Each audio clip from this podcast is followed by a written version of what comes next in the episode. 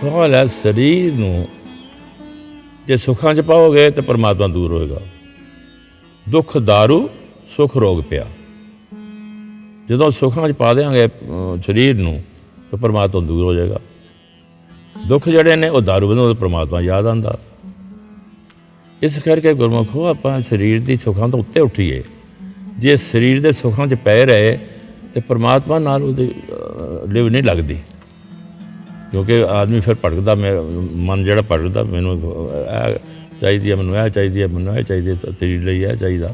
ਜੇ ਬਾਣੀ ਪੜੋਗੇ ਪ੍ਰੇਮ ਨਾਲ ਪੜੋਗੇ ਗੁਰਮੁਖੋ ਇਹ ਸਭ ਕੁਝ ਹਟ ਜਾਂਦੀਆਂ ਨੇ, ਜੋ ਜੋ ਤੁਹਾਡੀਆਂ ਕ੍ਰੇਵਿੰਗ ਫਾਰ ਤੁਹਾਡੀਆਂ ਦੁਨੀਆ ਦੀਆਂ ਜਿਹੜੀਆਂ ਚੀਜ਼ਾਂ ਸਵਾਦ ਵਾਸਤੇ, ਸਭ ਹਟ ਜਾਂਦੀਆਂ।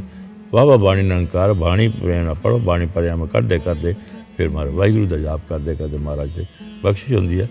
ਬਾਕੀ ਦਾ ਹੋਰ ਕੋਈ ਨਹੀਂ। ਕਸ਼ਟ ਆ- ਆਪਣੇ ਆਪਣੇ ਅਹ, ਕਸ਼ਟ ਦੇਣ ਨਾਲ ਪਰਮਾਤਮਾ ਨਹੀਂ ਮਿਲਦਾ। ਪ- ਕਸ਼ਟ ਦੇਣ ਨਾਲ ਪਰਮਾਤਮਾ ਨਹੀਂ ਮਿਲਦਾ ਤੂੰ ਨਹੀਂ ਜੋ ਮਰਜ਼ੀ ਆ ਕਰੋ ਜੋ ਮਰਜ਼ੀ। ਆ- ਆ ਸਰੀਰ ਦੇ ਵਿੱਚ ਨਹੀਂ ਫਸਣਾ ਸੁੱਖਾਂ ਦੇ ਵਿੱਚ ਨਹੀਂ ਫਸਣਾ। ਦੁੱਖ ਸੁੱਖ ਨੂੰ ਸਮ ਕਰ ਜਾਣੇ। ਦੁੱਖ ਨੂੰ ਵੀ ਤੇ ਸੁੱਖ ਨੂੰ ਇੱਕ ਉਹਦੇ ਵਿੱਚ ਵੀ ਪਰਮਾਤਮਾ ਦੇ ਪਾਣੇ ਚ ਰਹੇ।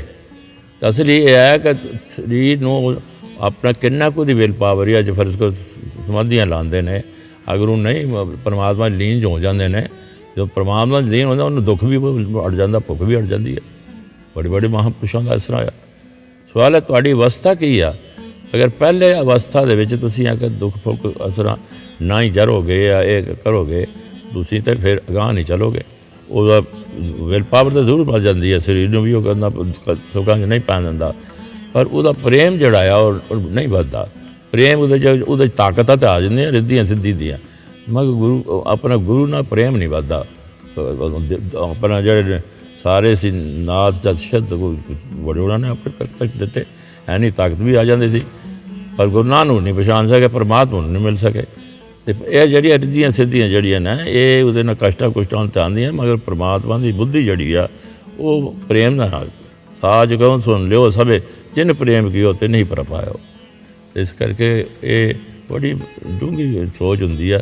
ਕਿ ਕਿਸ ਤਰ੍ਹਾਂ ਆਪਾਂ ਅ, ਜੋ ਨਾ ਦੁੱਖ में ਦੁੱਖ ਨਹੀਂ ਮਾਨੇ ਸੁਖ ਸਨੇ ਯਾਰ ਪੈ ਨਹੀਂ ਜਾ ਕੇ ਕੱਚਨ ਮਾਟੀ ਮਾਨੇ। ਇਹ ਆ ਮਹਾਰਾਜ ਨੇ ਜੋ ਦੱਸਿਆ ਸੁਖਾਂ ਵਿੱਚ ਵੀ ਨਹੀਂ ਹੈ ਤੇ ਦੁੱਖ ਨੂੰ ਵੀ। ਦੋਨੋਂ ਇੱਕ ਬਰਾਬਰ ਸਮ ਕਰ ਜਾਣੇ। ਉਹ ਦੋਨੋਂ ਜੇ ਉਹ ਹੀ ਕਰ ਸਕਦਾ ਜਦ ਸਰੀਰ ਤੋਂ ਉੱਤੇ ਉੱਠ ਕੇ ਪਰਮਾਤਮਾ ਦੀ ਦਿਲ ਵਿੱਚ ਲੱਗ ਜਾਵੇ